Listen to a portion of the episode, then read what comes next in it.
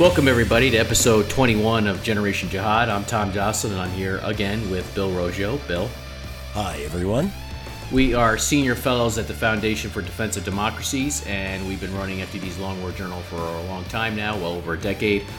And we got into a nice rhythm with this podcast, getting it out every week, but we kind of hit a snag this week, right, Bill?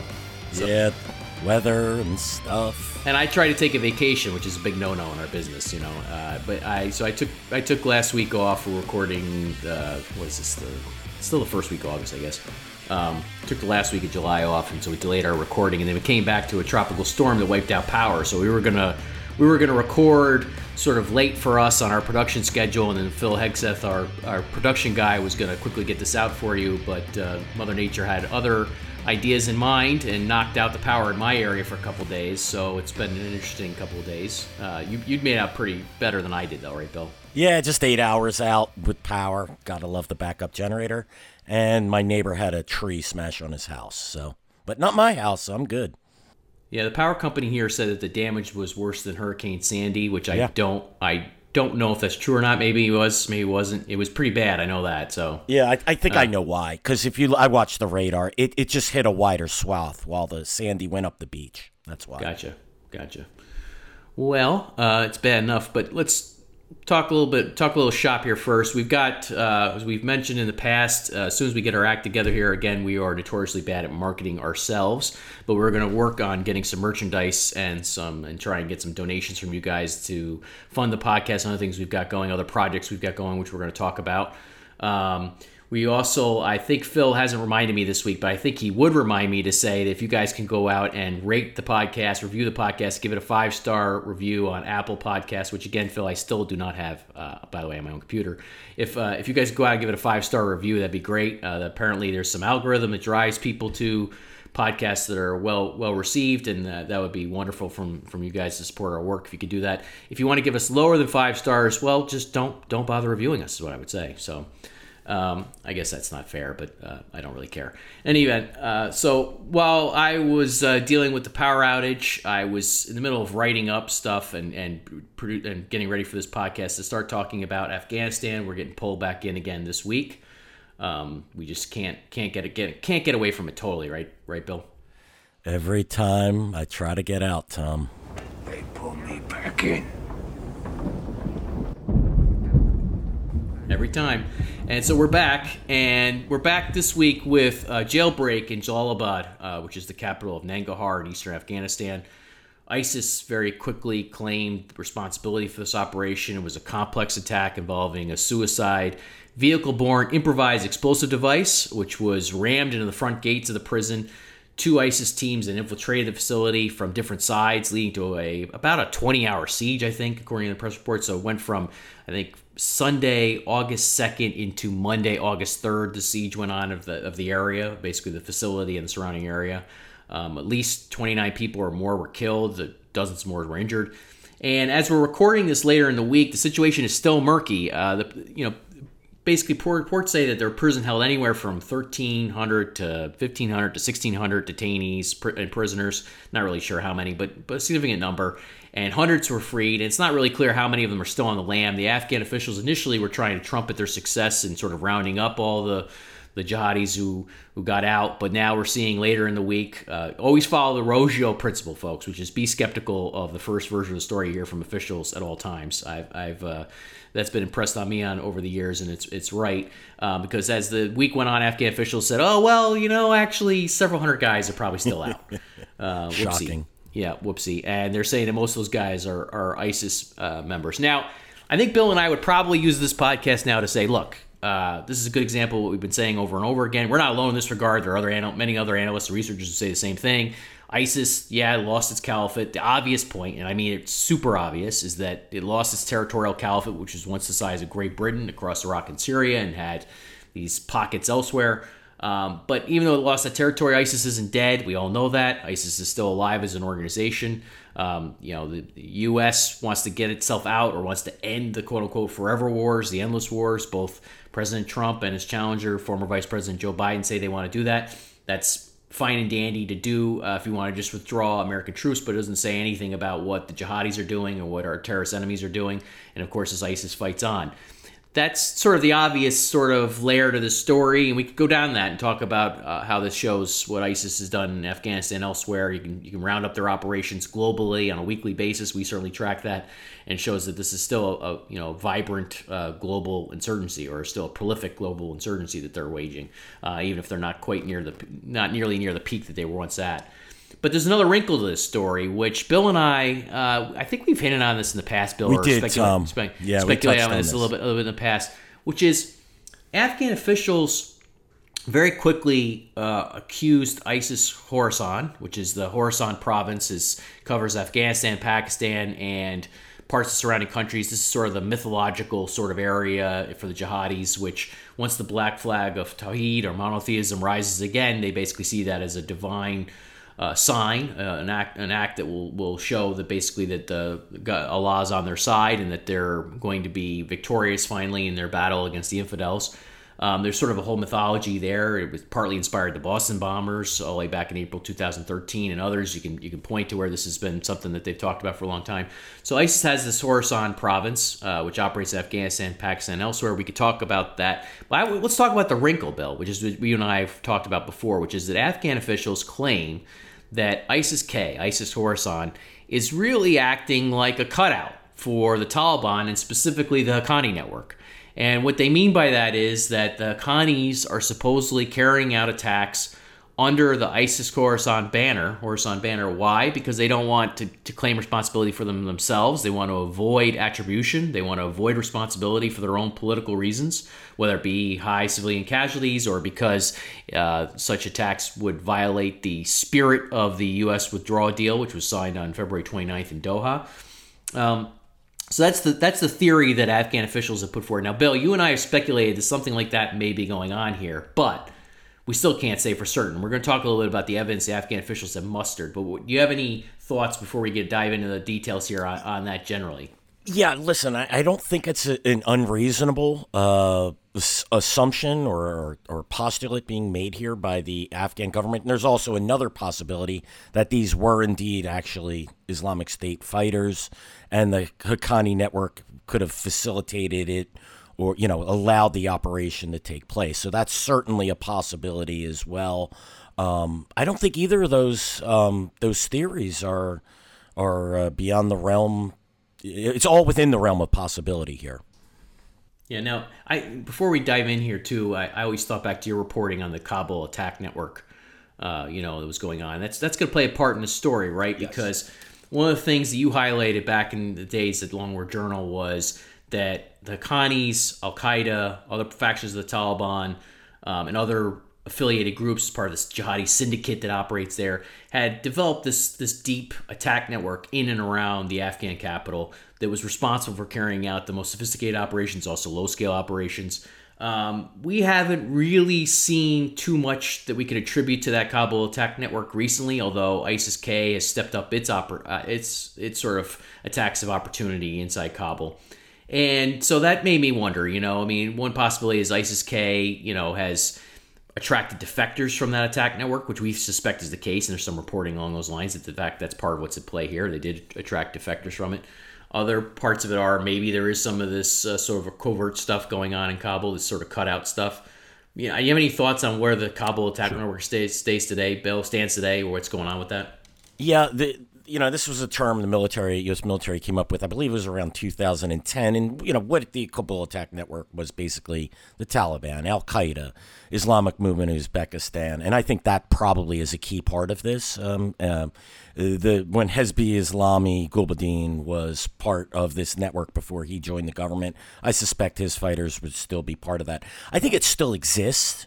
It's just not pointed to in the same way. The Haqqani network, which of course is an integral part of the Taliban, played a major role in this. I think one of the top leaders, if not both, I'd have to go back and check, were Haqqani leaders. And I suspect if this was elements of that network that the Islamic Movement of Uzbekistan would have, members would have played a key role in that. But again, this is all speculation. But this is the background here for why the Afghan officials, part of the reason why they're saying this, right, is because the stuff that you documented for years in the Long War Journal, the Haqqanis really were the spearhead for the attack network in Kabul. They developed the contacts, the safe houses, the logistical infrastructure, the know-how, the technical expertise, and knew the lay of the land to basically get around Kabul and then execute these types of attacks inside Kabul. Now, we're not talking about the jailbreak in Jalalabad. We're going to get to that in a second. But part of what's going on with the Afghan government saying that ISIS-K is operating as a cutout for the Haqqanis, as this sort of front group of sorts, is the idea that, hey, look, for years the Haqqanis really owned this turf. This was they were the ones who really know how to execute these operations, including massive truck bombings that we've seen in Kabul through the years. And now they're just doing this on the sly through ISIS-K because they don't want to claim responsibility. Is that basically the theory? Yeah, that's basically the theory. And as we're talking about this, it just popped in my head. I hear from individuals from India. I'll just leave it at that. Who are constantly trying to tell me that the Islamic State is backed by the Pakistani government, and if that's true. It was actually founded and backed by him. Look, we don't see any evidence of this, but the Haqqanis being a major proxy of the Pakistan and its Inter Service Intelligence Directorate, you see pieces of that stuff lying around. It's all the stuff that makes my head scratch in all of this. Yeah, the bottom line here is you're dealing with clandestine networks that are not easy to expose, and that's a big problem in doing this type of analysis because there could be something going on behind doors that we don't see, we can't document. And you only get, and the Afghan government has provided some purported details. We're going to get into that in a second. But that's sort of the challenge in reporting on this through the years is that there could be something going on that we don't know. That does, look, again, we're going to use the word speculation or speculative throughout this issue of this episode of the podcast. It means take everything with a grain of salt. I mean, we don't know for certain, but let's get into this a little bit more now. So, the Afghan government came out with this claim again after the raid in Jalalabad. Now, I think that the situation in Nangarhar is a little bit different than the situation in Kabul. Yes. Because Nangarhar, we know that ISIS-Khorasan had developed its strongholds were there. At one point, they had, I think, like 6 to 10 districts under their control, had a number of districts under control. The U.S. and the Afghan government basically bombed their way to sort of freeing up those districts or at least loosening the ISIS grip on them.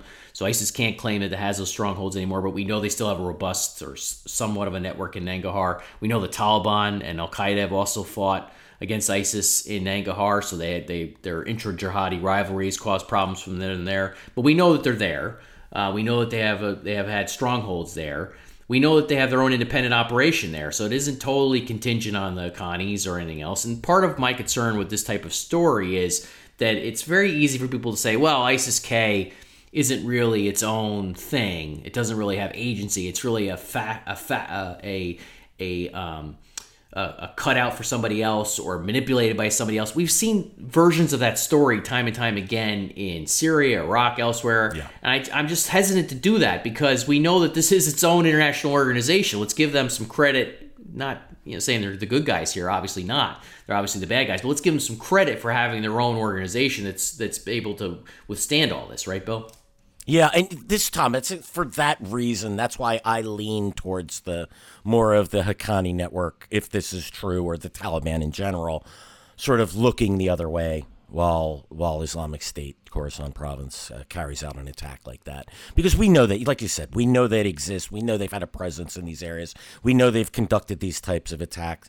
And it's just what would make sense more to me in this particular situation. Yeah. Now, with the Jalalabad prison break, the ISIS media machine got rolling pretty quickly on this. So we were watching, in between power outages on my end and service interruptions and other frustrations, the ISIS media machine was rolling out messages across its social media platforms. They had the video of the attack team. It was like 10, 11 guys, whatever it was, announcing reiterating their fealty to the so-called caliphate. You had infographic highlighting the supposed success of the raid. You had this stream of quote-unquote media reports from a mock news agency. So the ISIS central leadership or central media organ was certainly trumpeting the raid in Jalalabad as its own.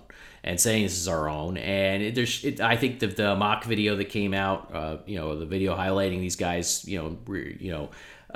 emphasizing their allegiance to the caliphate and everything else, that all spoke to prior connections here and prior relationships that aren't easily dismissed as just being the work of the Haqqanis. Would you agree with that, Bill? Yeah, I would agree with that. And another part of this, too, I mean, you have to keep in mind, the Taliban wants to dominate the jihad. So that's what makes all of this these theories a little bit of problematic. Bingo. In that if they allow the Islamic State, or actually behind the Islamic State, they're sort of undercutting their dominance over the jihad. Exactly. So yeah. If they are doing this, it's a really difficult. It's a high wire act. It's not something that it's not something they're doing lightly. Let's put it that way. Well, it's given, I mean, to emphasize why that's the point, why that's a problem for them. ISIS came into town in 2014, 2015, comes into Afghanistan, rejects the Taliban's Islamic Emirate of Afghanistan's legitimacy, says that their Taliban's Islamic Emirate is not legitimate, is not religiously justifiable on our terms, and we're the caliphate, we're the big bad caliphate, we're in town now, so kneel to Zod, basically, get down and Baghdadi, who was then alive, is your new chief, he's your new caliph, fall in line. And of course, the Taliban and Mullah Mansour, who was the power behind the throne there for a time and then becomes the overall emir of the Taliban before he's killed in 2016. He says, I don't think so, guys. He issues a statement where he rejects the ISIS caliphate, and he issues a statement. In that same statement, he says, basically, you're going to divide the jihad. You're going to cause all sorts of problems like we've had in the past, and we've got everything united now under the Taliban Islamic Emirate. And united also including al-Qaeda, by the way, because Mullah Mansour referred to bin Laden and Zawahiri as the heroes of the current Mujahideen era. So Mansour, who was the overall emir of the Taliban before the present emir, Haibatullah Akhundzada, was clearly an al-Qaeda guy. He didn't mince words about this. He made it very obvious. He accepted Ayman al-Zawahiri's bay'ah, or oath of allegiance. That's something the Taliban still lies about to this day, by the way. But this is the point, right? There is a rivalry here. ISIS went right after the kingpins of the area, went right after, and the Haqqanis are deeply invested in the Islamic Emirate. Siraj Haqqani is the number 2 of the Islamic Emirate today, number 2 leader. So basically, to your point, Bill, that if the Taliban and the Haqqanis are playing this game, they're basically giving a win for the guys who want to take them out, the organization that wants to take them out and supplant them as the number 1 kingpin in the area. Yeah, I mean, the only way that this makes sense, if they've made the calculation that it's more important for them to have disruptions, attacks against the Afghan government that it doesn't want to claim, that keep things destabilized but doesn't want to take responsibility for it. But I would think in this case that it's probably a bridge too far in this case. In this case, you mean the Jalalabad attack, right? In the Jalalabad case, yeah. Or in general, the fact that the Islamic State is merely a cutout, just that theory in general, Yeah, I wouldn't reduce it. Yeah, that's the issue right there, right? This is part of what we deal with a lot too, is subtlety in your analysis. You need to have some nuance because, there could be, and we're going to talk a little bit about the evidence here, could be some truth to this, but don't reduce it to the idea that ISIS-K is just a cutout for the Haqqanis right, or anybody else. That's taking away their agency, saying they're not really they don't really have their own sort of agenda, their own organization, their own ability. And again, that's what we've seen elsewhere in other theaters. And I sort of, obviously we had that whole conspiracy theory for years, and it still lives in some quarters of the internet that, the Assad regime stands up ISIS in Syria or something like that. And it doesn't really make any sense when you get into the details. Maybe we'll talk about that in a future podcast. But here's where what the Afghans are saying, where it may start to make some sense. So, I should back up. So one of the claims that came out after or concurrent with this attack in Jalalabad was Massoud Andarabi, who's the current acting Afghan interior minister. He's held other positions in the National Security Services for Afghanistan, the NDS. He claims that the newly appointed leader of ISIS-K, a guy he identified as Shahab al-Muhajir, although he sort of mistyped it on Twitter, is actually a member of the Haqqani network. He says that the Haqqani and the Taliban carry out their terrorism on a daily basis across Afghanistan, and when their terrorist activities, I'm going to clean up his language here, do not suit them politically, they rebrand it under ISIS-K. Again, that's sort of an oversimplification, we think, but we don't know anything about this Shahab al-Muhajir. Do you know anything about him, Bill? Do we know anything about who this guy is? if he, let's say he was, look, first of all, it's nom de guerre, right? If he's a mujahid, that means he's a foreigner, right? And yep. I just don't think that's a nom de guerre that they would, the leader of the Islamic State would take on if he was from Afghanistan or even Pakistan. Right. And secondly, I've never heard of him. I mean, it could be a nom de guerre for another Haqqani network member. It's funny. I'm working on doing some consulting for a court case and been going back through designations and names of Haqqani leaders and whatnot.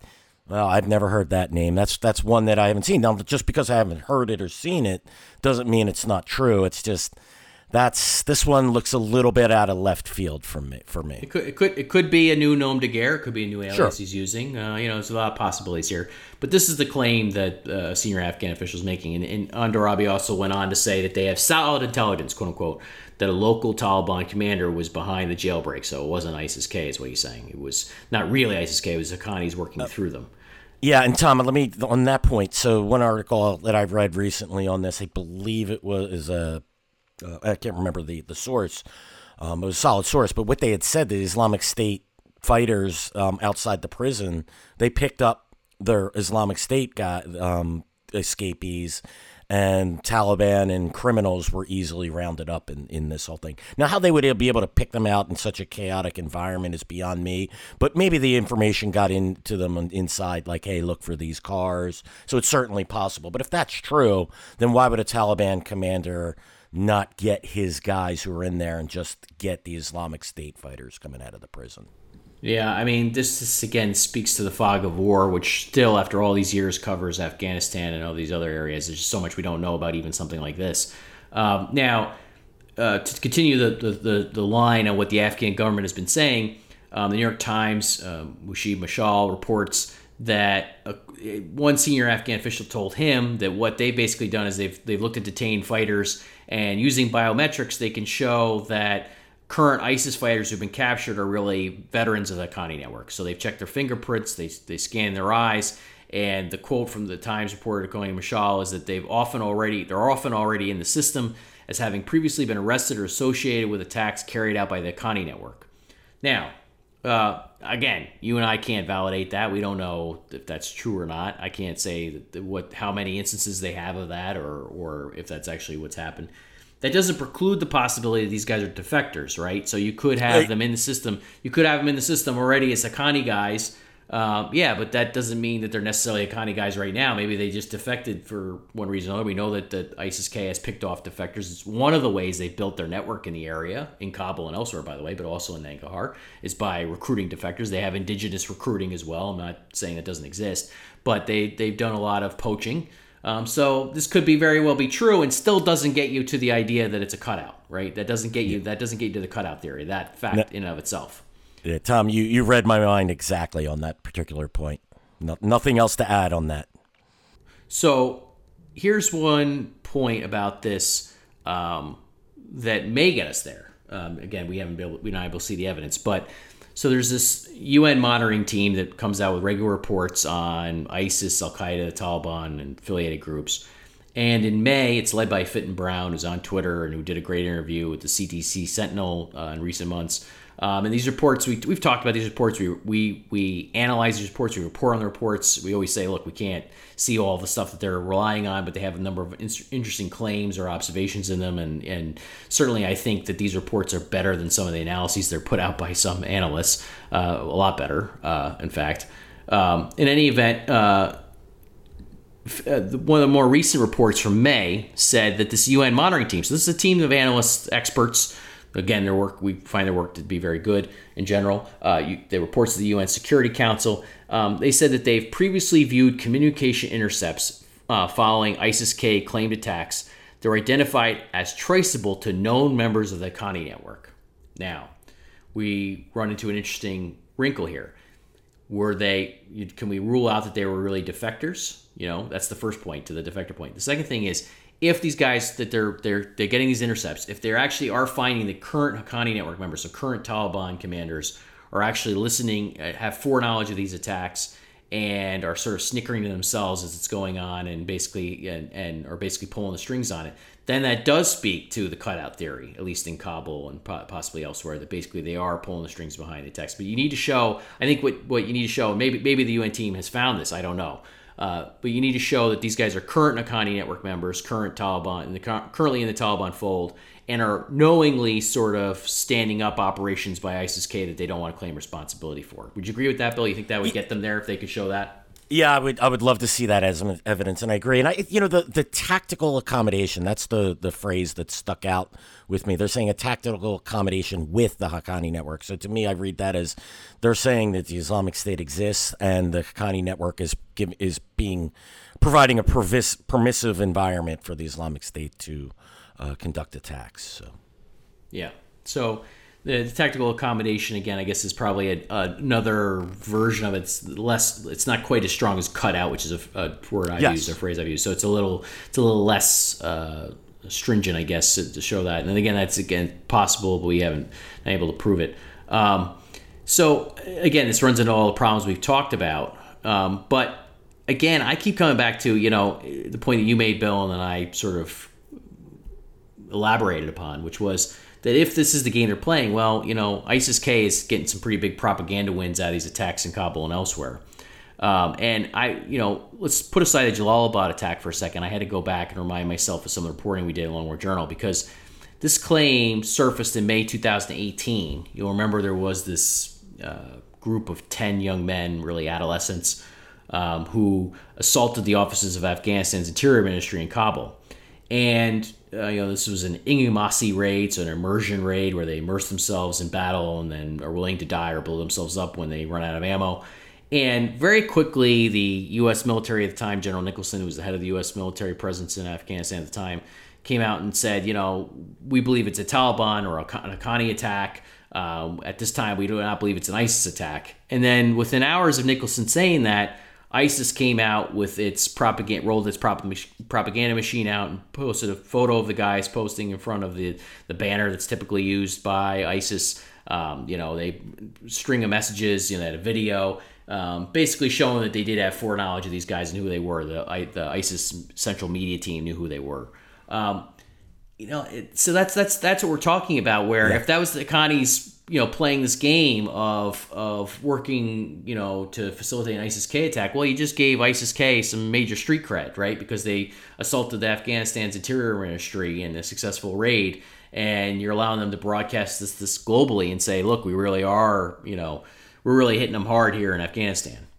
Yeah, and another point too. What does that say about the Islamic State's media department? Do they not know who their operatives, who the authorities are for the Islamic State inside Khorasan? Does that mean the Haqqani network is controlling the Islamic State's central media arm? That's why the entire cutout theory just doesn't work for me, and I'm more of an accommodation person here. Yeah, so you're going for the less stringent or the less, sort of the more, there could be something behind the scenes to facilitation, but, with this idea that they're just, the Haqqanis are marionetting the ISIS-K, let's not go that far, right? Yeah, exactly. All right, so again, back to the basic point before we move on. Obviously, the basic point here is ISIS has done this sort of thing over and over again. It's not just in Jalalabad. Obviously, you can go back to Abu Ghraib, you can go back to other prisons in Iraq, Syria, elsewhere. Prison breaks are sort of their... standard fare for them. They've been doing this for years. This is one of the ways they replenish their ranks. This is one of the ways they get their guys back in the fold. It sort of boosts their morale. It says to the guys who are in prison, hey, we didn't forget about you. It keeps the jihad going. Obviously, top leaders of the group have been imprisoned and gotten out and assumed responsibilities again. So this isn't the type of thing that ISIS doesn't know how to do. This is basically their basic. This is their business. This is what they've done everywhere. Now, this is the biggest. What I think stands out to me, though, I think this is probably one of the more complex or successful attacks we've seen in Afghanistan by ISIS-K, though, because it isn't a soft target. It was a hardened target, and they managed to have this lengthy siege there. And they did manage, as the Afghan officials sort of reluctantly conceded, to get several hundred guys on the lam now.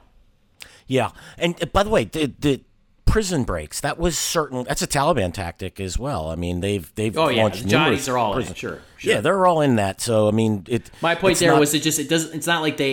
globally needs the Taliban or Haqqanis or Al Qaeda to tell them how to do this. This is something they do. They do this themselves, and this is something they're very well versed in doing. You know, so exactly. And if the ISIS is, and we know it's made from partially Taliban defectors, they probably have the knowledge and to execute such attacks. So, right. Well, let's move on to the second part of this, which came to mind, which is with the Afghan officials saying that basically the Haqqanis are using ISIS-K as a misdirection. It brought back to mind this op-ed attributed to Siraj Haqqani that appeared in the New York Times in February. So Siraj is the son of Jalaluddin Haqqani, the longtime warlord in eastern Afghanistan. He was one of Osama bin Laden's earliest benefactors and mentors, and really...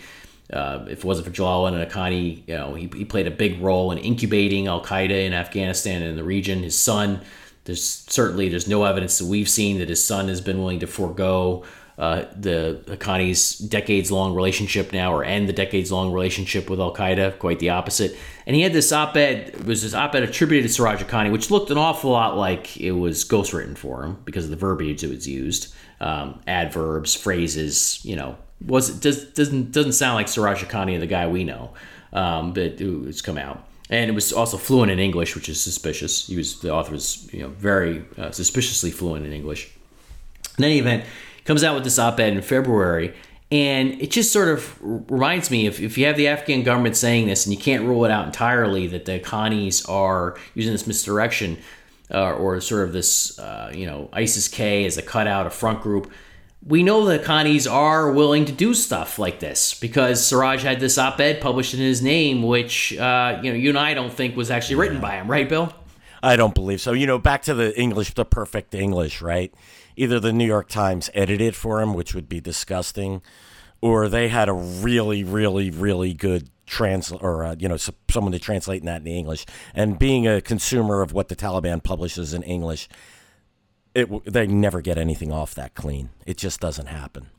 Oh, that's an excellent point. I hadn't thought about that. You do read the Taliban's propaganda in English all the time, and you're right. This isn't anywhere near as clean as what they publish. This is a lot cleaner than what they publish is what I meant to say. Yes, exactly. It was. Yeah. And they put a lot of effort into their English language statements, and they come off mistake after mistake after mistake all the time. So that's a big reason why I never believed it. Yeah, let's revisit the Siraj op-ed. So this was published a few weeks before the withdrawal agreement between the U.S. and Taliban was struck in Doha on February 29th. And a couple things that we want to remind listeners about this op-ed, because I do think this is going to go down as a clear-cut case of disinformation that has gotten to Americans in this longest war of ours, and shows just how confused really America's become in this conflict and in general. But again, for the deal was sold to us. The premise of the deal from Zalmay Khalilzad and Secretary of State Mike Pompeo was that the Taliban was going to renounce or break with al-Qaeda. Did Siraj mention al-Qaeda in the op-ed, Bill, one time? Did he mention it at all? Not a single time. Not a single one. Now, he did mention disruptive groups, which some were willing, very quick, including some other reporters, were willing to say, oh, well, that means al-Qaeda.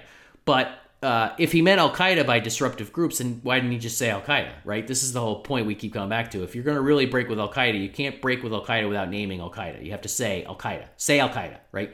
Don't put words in their mouths. Don't let the Taliban play this game. If you really are breaking with al-Qaeda, you have to say, look, I, Siraj Haqqani, renounce al-Qaeda. That would do for me. That'd be a good start, right? That would be a good start. And keep in mind the Taliban's official position, and he is one of two deputy emirs, so it's technically his official position, is that al-Qaeda doesn't even exist in Afghanistan. That's right. Good point. Exactly right. Yeah, they've been pounding that lie over and over again. And so while they're lying about al-Qaeda's presence in Afghanistan, they're still not recognizing the Afghan government's legitimacy. That op-ed didn't recognize the Afghan government's legitimacy in that op-ed. He basically just talked about the quest for Islamic governance, which, given everything the Taliban says regularly about the current Afghan government, they don't consider that an Islamic government. Quite the opposite. So, and there was nothing backtracking from that. There was no attempt to backtrack from that in the op-ed. So that's a blow to it. And one of the more obnoxious things about that op-ed to me was that it blamed the U.S. for the war in the first place. And so people were portraying this op-ed as some sort of peace overture, which is ludicrous if you actually read it. And then it's basically sticking his thumb, the author sticking the thumb in our eyes, because, you know, this author writes, "We did not choose our war with the foreign coalition led by the United States." Excuse me? You did not?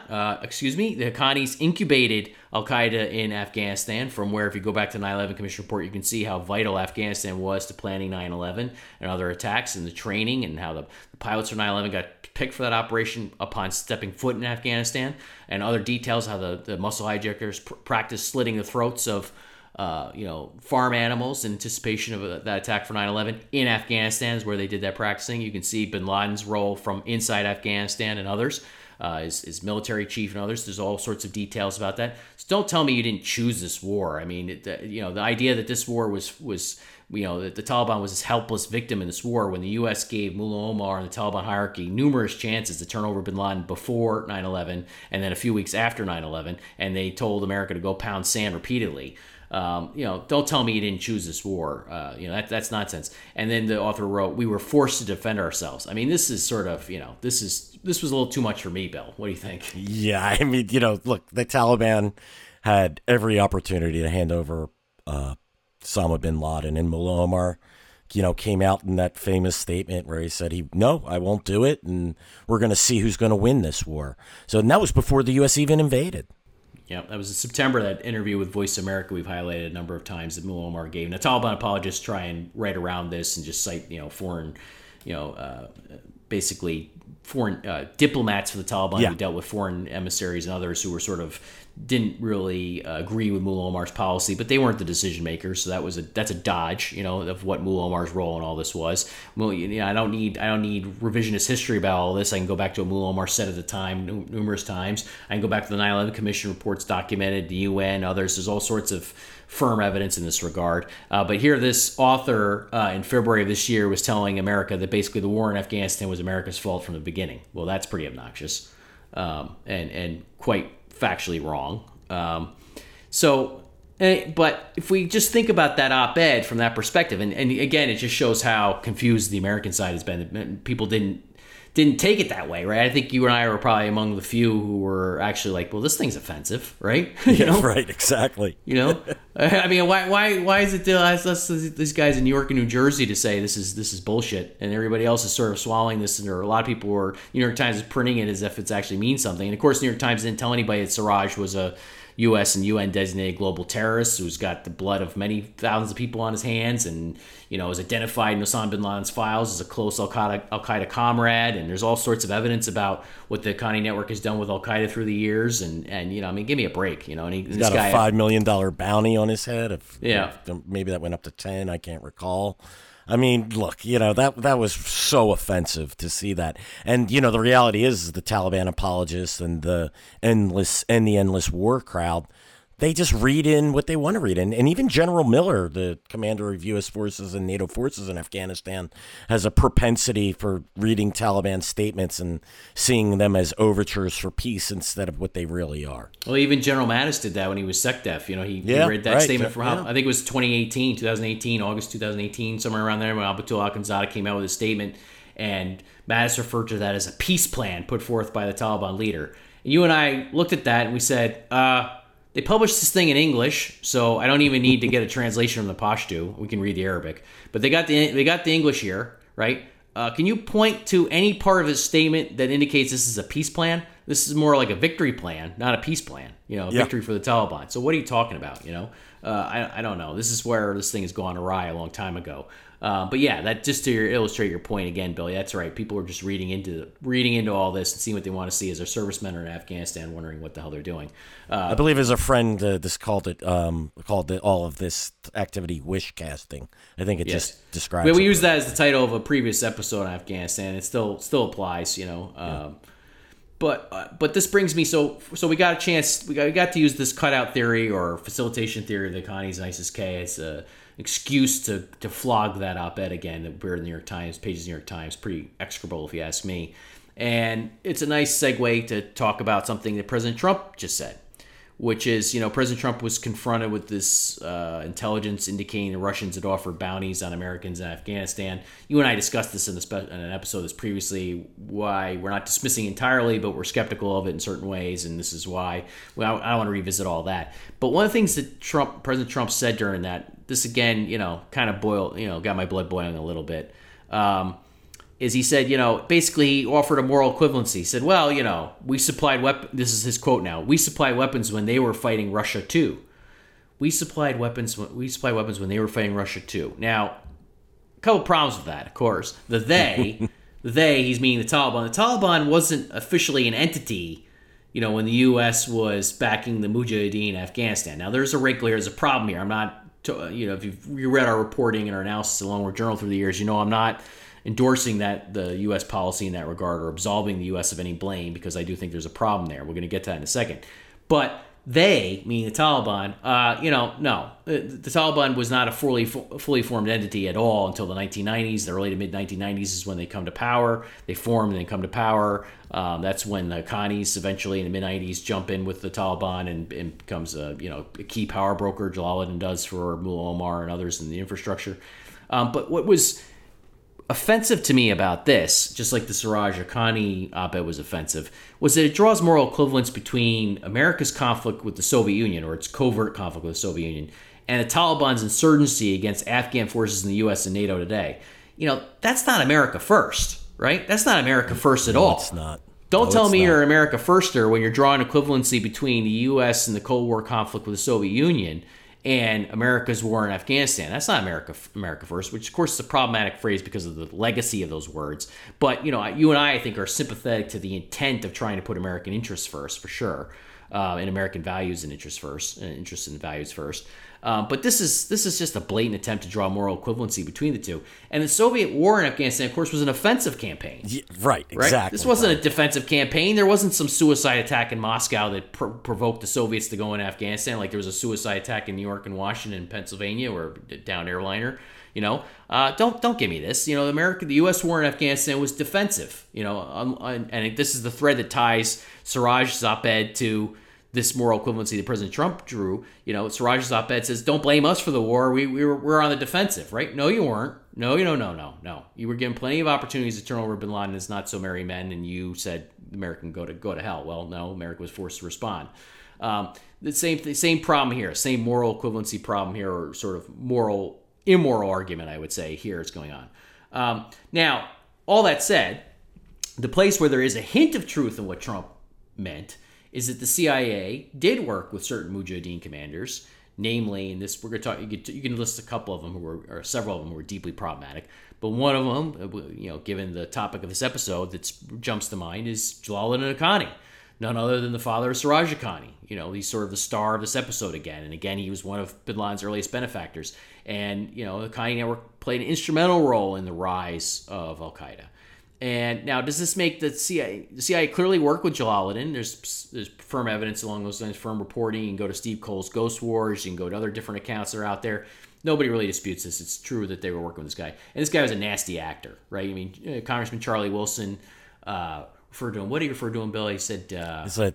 what was that phrase? Damn. Goodness personified. Goodness personified. Like, yeah, right. Yep. Right. And I wrote a piece that said badness personified, because you know you got that wrong, Congressman Wilson. You know, because you know, from Charlie Wilson's War, which is sort of this I would say simplified version of what the U.S. did, entertaining but simplified version of the U.S. sort of covert campaign against the Soviets, sort of glosses over, doesn't even address guys like Jalaluddin Haqqani, because this is a guy whose ideology was deeply problematic from the get-go. You can go back to literature from the Haqqanis in the 80s and 90s and show that it was deeply problematic. In some ways, they're al-Qaeda before they're al-Qaeda. There's evidence that Jalaluddin had an eye on America, or that he certainly was sympathetic to an anti-American jihad very early on. This is a nasty character who was deeply in bed with bin Laden and al-Qaeda and the various other bad actors. Bill, I know you very early on at Long War Journal, you were emphasizing the role of the Haqqanis as an ally of al-Qaeda in the fighting in Afghanistan and that relationship in northern Pakistan. This is a relationship that America, to our minds, never really came to terms with, I think, right? Only partially. I mean, there was a, it finally designated the Haqqani network as a terrorist organization around 2012, I want to say, or 2011, yes, correct, something like that. Yeah, there was a debate, we know, inside government about whether or not to do that, which is ludicrous if you know anything about the organization. If you look, but it just strikes me as basically the U.S. never really fully came to terms with all this and the Haqqani's role in all this, and what happened here and how they played an instrumental role in this. Now you have the State Department under Secretary Pompeo trying to whitewash the Haqqani network and the Taliban on the way out, which is sort of, again, not exactly a noble way to end America's role in Afghanistan.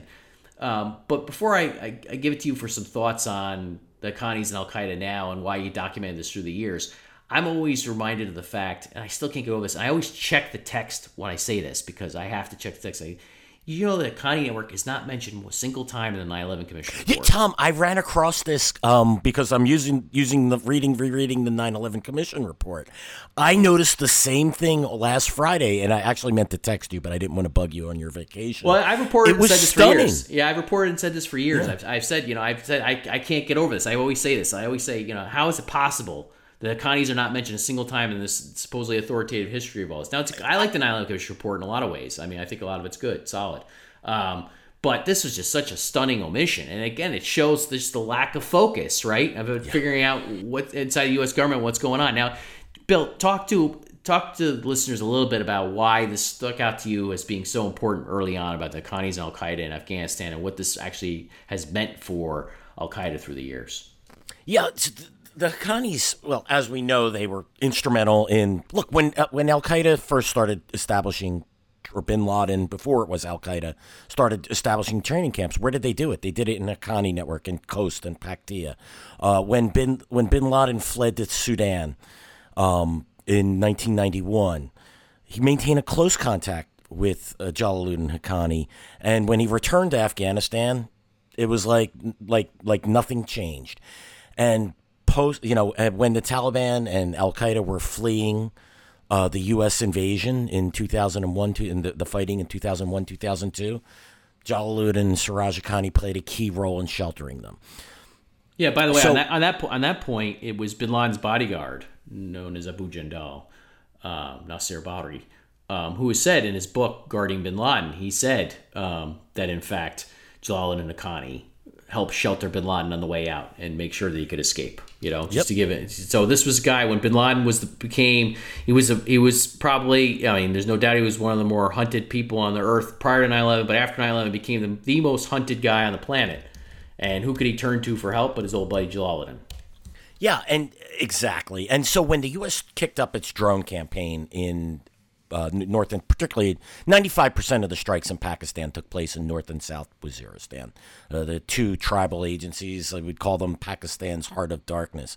Well, I became really curious. Well, where, a lot of people were focused on the civilian casualties caused by that strikes. But for me, my interest was who were they targeting and who were they sheltering with when they were being targeted?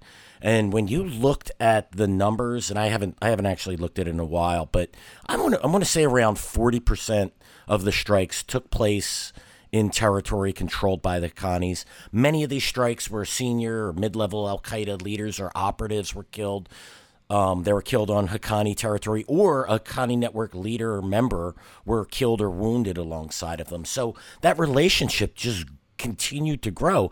And the Afghan Taliban's efforts, part of their efforts to relaunch their insurgency, took place, were launched from what the Taliban called the Islamic Emirate of Waziristan, because the Taliban took over control of areas, even though they weren't officially the Taliban at this point, the Pakistani Taliban.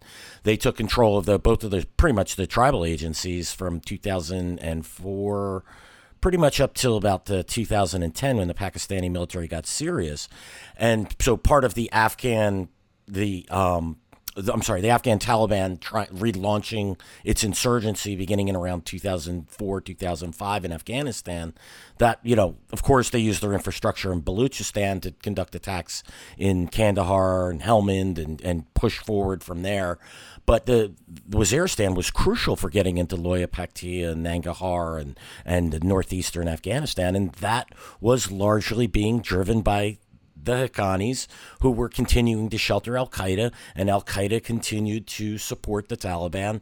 So, you know, you have what we're looking at, that wheel of jihad, Tom, that you always talk about. All the while, the Haqqanis are being backed by the Pakistani state. So I just found it, you know, when you start pulling the threads on all of this, I just always found the Haqqanis, they're just sort of a core of this local, regional, and international jihad. And I think it gets back to the point of why the Pakistanis should be designated as a state sponsor of terrorism, because it allows a group like the Haqqani network to continue to survive. It supports it and actively supports it. And then jihad, local, regional, and global, stems from there. Yeah, no, well said. And, you know, I'm reminded, too, that as this op-ed came out that was attributed to Siraj Haqqani, it was weeks later, a couple months later anyway, the Pakistani Taliban came out with that video, remember, you know, highlighting Hakamullah Masood's, you know, the former emir of the Pakistani Taliban, that, you know, had given his biography. And of course, this was shot inside, you know, he's praying in the front, and behind him with his face obscured is Siraj Haqqani, none other than Siraj Haqqani, who's in the Pakistani Taliban. Of course, Hakamullah Masood oversaw the Times Square bombing in May 2010, you know, another guy who's been deeply involved with al-Qaeda. And here's the Pakistani Taliban in a video that was sort of glorifying its relationship with al-Qaeda, you know, made sure to have this little image in there with Siraj Haqqani, emphasizing his importance. And that goes to the global jihad aspect of this. You can't get around that part of it when it comes to the Haqqanis. You just can't. Yeah, you can't. And, you know, Tom, something just popped in my head as we were talking about. I'm thinking about the attack on FOB Fort Operating Base Chapman, right? Oh, yeah. The Haqqani network basically facilitated that, yeah. Yeah, they gave the TTP, or the movement of the Taliban in Pakistan, a pass-through. So, it, you know, because that attack took place in Haqqani territory, and that often gets to the point, to the distinction, people that you often hear this, well, they're the Pakistani Taliban when they're operating in Pakistan, and as soon as they cross the border, they're the Afghan Taliban. So, you know, it's just, I find that to be fascinating, and it sort of could give you a reason to go. I don't want to take the conversation back to the Islamic State Khorasan province, but they'll allow this sort of thing. They will allow other groups to operate in their territory to carry out missions. So that's why I don't think that's all that unreasonable. The difference there, of course, being though the Pakistani Taliban is we're allies. Cut from the same cloth as the Haqqanis, and you know, this was a major operation against the CIA and involved a double agent, a doctor from Jordan, who the CIA and the Jordanian intelligence thought was actually on their side and was going to lead them to Ayman al-Zawahiri. And Zawahiri, the old man who gets no respect, turned the tables on them, and he was actually a suicide bomber in the waiting who killed several, you know, CIA officers and a bunch of others, and wounded a bunch of others. So, you know, this is, and the Haqqani network sat the nexus of that attack, that operation, just as they have so many other times, and they're sitting at the nexus of all this as America leaves Afghanistan, which does not speak well for the future in terms of what's going to come for this in terms of global jihad. But, you know, again, I find the Siraj Haqqani op-ed attributed to him to be, you know, the blame America nonsense that's in there to be offensive. I found Trump's comment saying, oh, we did the same thing basically when Russia was in Afghanistan. That's offensive to me, morally and intellectually. But let's get to the final part here of this episode, which is, as we were, you know, trying to get this episode off the ground, there was another report in the New York Times that came out. It was a good, interesting report that says that in late July, a Black Hawk helicopter operated by the Afghan forces was downed with an anti-tank missile after it was conducting an evacuation mission in Helmand. This was reported by the New York Times, and that basically this attack was very similar to another downing that occurred in January in a location nearby.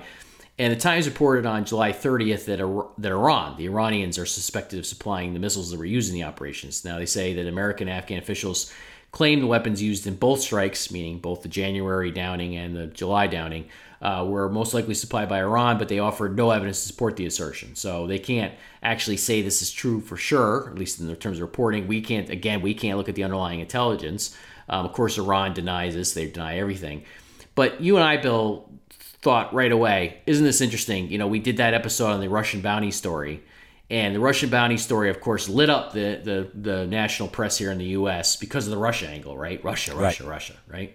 But this story, which actually in that story you couldn't actually point to any loss of life, which is important, I think. You know, although listen, the alleged offer of bounties, that's important too. If I were, commander in chief, I'd lock down right away on that and be like, no, you're not threatening American service members. And I think more should have been done in that regard by President Trump and others to make sure that was communicated efficiently and as quickly as possible. However, that story doesn't have, still this many weeks later, doesn't have, basically conclusion to it in terms of what actually happened in Afghanistan. We don't actually have any concrete evidence of what happened in Afghanistan. Here we have a story saying that Iran is suspected of supplying these anti-tank missiles, which did lead to the loss of life, or led to the loss of 2 Black Hawk helicopters, and could have led to more loss of life. And that New York Times, to its credit, reported this, but then it just sort of went nowhere, right? And this has to do with the perception problem you and I have talked about, Bill, right? Yeah. This right. Isn't sexy, right? This isn't sexy to mainstream reporters. I don't understand it, but like as we said when we discussed the Russia bounties, I mean, we can point to Iran having direct involvement in killing American soldiers in Iraq, right? And the Obama administration cut a nuclear deal with them and gave them billions of dollars. Nobody got their panties in a bunch on that one, and yet you have something here where it's a suspected, where they can't point to a single attack, and it's a major story. And of course, that's all because it's Trump Russia, and there may be something to it, but I haven't seen it. I'm waiting to see it. But look, in this case, I don't understand if there is evidence why why they won't release it. I one of the things I tracked closely when I was in which part? You mean turning to Iran or the Iranian story here, or the Russia story? Yeah. So on the Iranian story, yeah, okay, I'm going to switch gears here. Right. They should be able to provide evidence of this. And if this was an Iranian-supplied anti-tank missile, they should provide evidence of that. And they can, because inside images of the missiles, right? Show us what the missiles that was used. And, do a whole rundown. And it's not something that is that they haven't done. They did it in Iraq all the time. They would release this information as they gathered it with the EMPs and other types of weapons that were used, right? I mean, rockets, mortars. They would show the markings, and they said they would come from this factory. They did it with that shipment to the Houthis that was reported. Exactly. So if that evidence out there, show it. I mean, just put this one to bed. I never understand the classification or why this is being done under the covers. Either Iran supplied the weaponry, or it's an Iranian-made weapon that was somehow fell into the hands of the Taliban, or it's not. Folks, Bill just returned us to under the covers. he used that line once again. Sorry about that. Bill, that brings up an idea here. We could watch a whole new podcast called Jihad Under the Covers. Ooh, Jihad Under the Covers.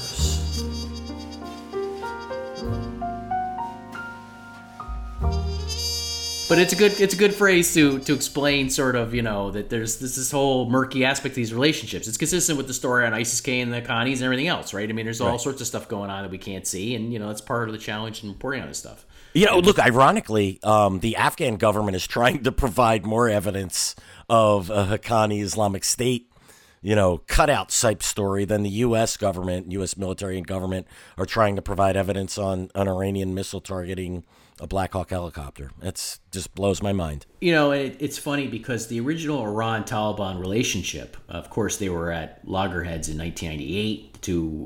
Nearly went to war. There was a war of words, certainly after the Taliban killed these Iranians in Mazar Sharif. The two are not natural allies in that regard. They're at loggerheads, but that opposed to one another. But things started changing in 2000 and 2001, and I reported on this Taliban emissary from Mullah Omar, a key figure who was also the governor in the Western Herat province at one point in time, Khairullah Khairkhwa, who was held at Guantanamo for years. He was part of the exchange for Bo Bergdahl.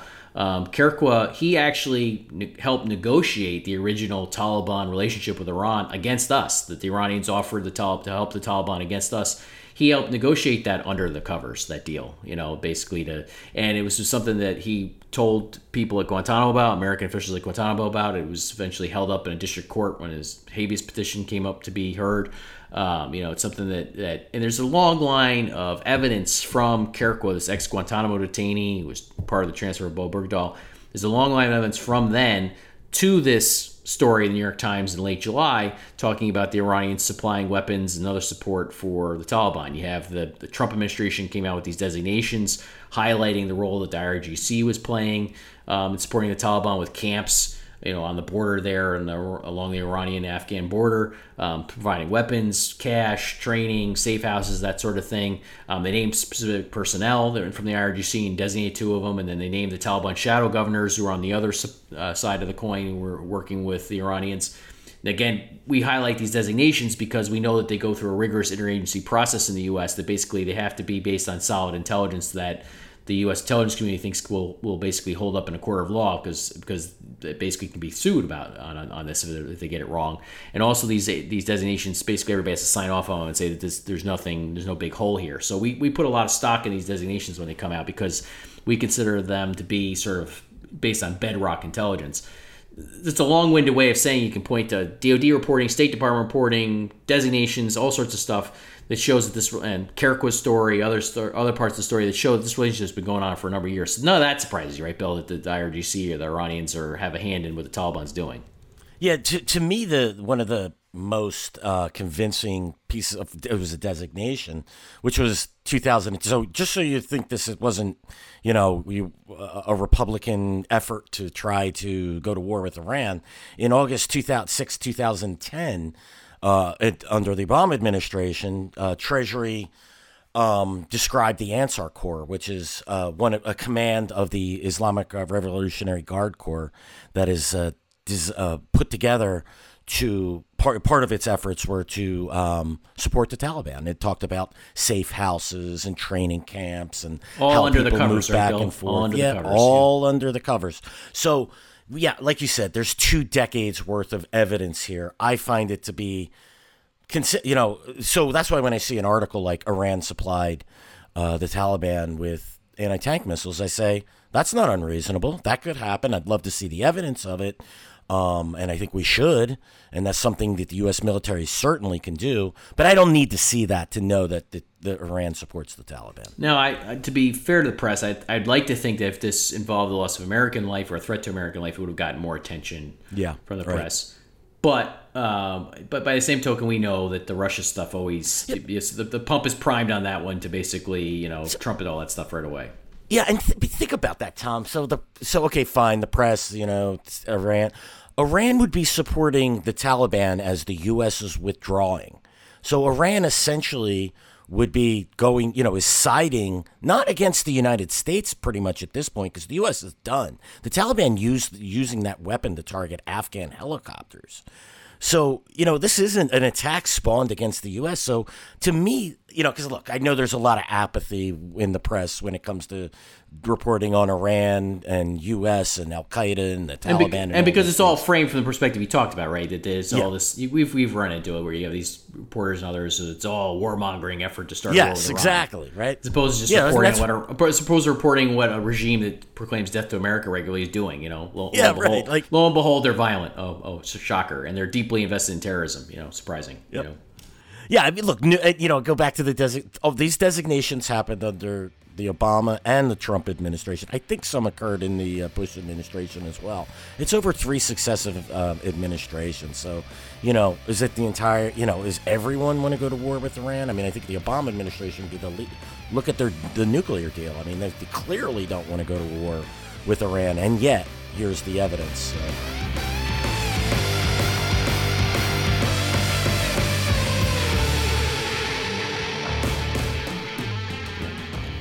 Okay, well, I think we're going to leave it there for this long-delayed episode of Generation Jihad, or at least delayed by a few days anyway. I shouldn't say long-delayed. I guess I'm being a little rough on myself there for finally getting around to doing this.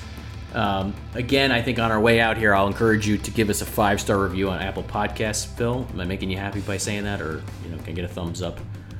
All right, yeah, he said very good. Thank you for listening to this week's episode of Generation Jihad. Please do subscribe to the show. As a reminder, you can find us on Apple Podcasts, Spotify, YouTube, or anywhere else you listen to your shows, and you can listen to us under the covers if you like. That's your business, not ours. We'll see you next week.